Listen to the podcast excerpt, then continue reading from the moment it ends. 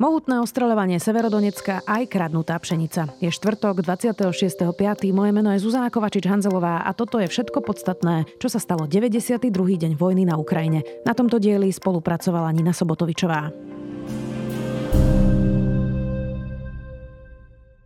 Ruské vojenské formácie v Chersonskej oblasti a v okupovaných okresoch Záporožskej oblasti na juhu Ukrajiny budujú tretiu obrannú líniu, čo naznačuje zámer Ruska pevnejšie sa usadiť na týchto územiach. Varoval hovorca ukrajinskej vojenskej rozviedky Vadim Skibický. Obchody v Chersonskej oblasti majú odteraz okrem ukrajinských hrivien aj cenovky v ruských rubloch. Delostrelecké útoky na východe Ukrajiny takmer vôbec neutíchajú. Mnohé z nich mieria naslepo, ale niektoré sú podľa reportérov televízie C N N zamerané na starostlivo vybrané a dôležité ciele, akými sú vojenské tábory, sklady zbraní či sídlo ukrajinskej civilnej kontrarozviedky S B U v Kramatorsku.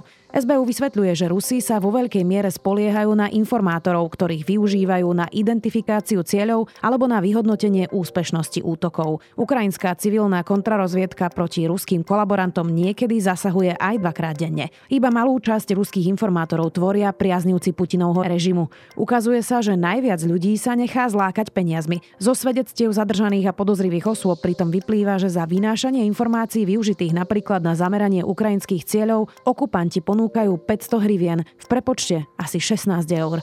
Viacerí z podozrivých sú podľa zistení novinárov ruskí občania, ktorí prišli do Donbasu ešte na začiatku vojny a začlenili sa medzi miestnych. Podľa nemeckého kancelára Olafa Scholza začne Putin rokovať o mieri, až keď si uvedomí, že nemôže prelomiť ukrajinskú obranu. Túto vojnu nesmie vyhrať a som presvedčený, že ju nevyhrá, povedal Scholz. Nebudeme akceptovať žiadny diktovaný mier, povedal kancelár na Svetovom ekonomickom fóre v Davose.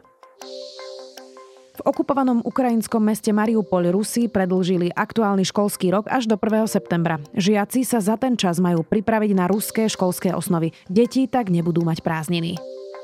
Ruský prezident Vladimír Putin vo štvrtok v prejave k postsovietským spojencom v Eurázijskej hospodárskej únii tvrdil, že západné sankcie Rusko posilnili.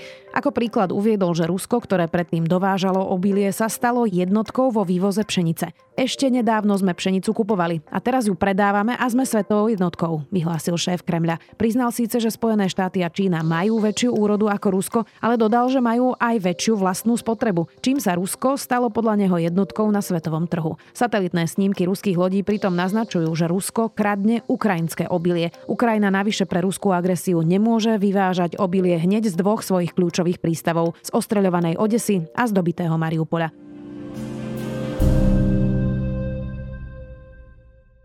To bolo všetko podstatné, čo sa dnes stalo vo vojne na Ukrajine. Do počutia opäť zajtra.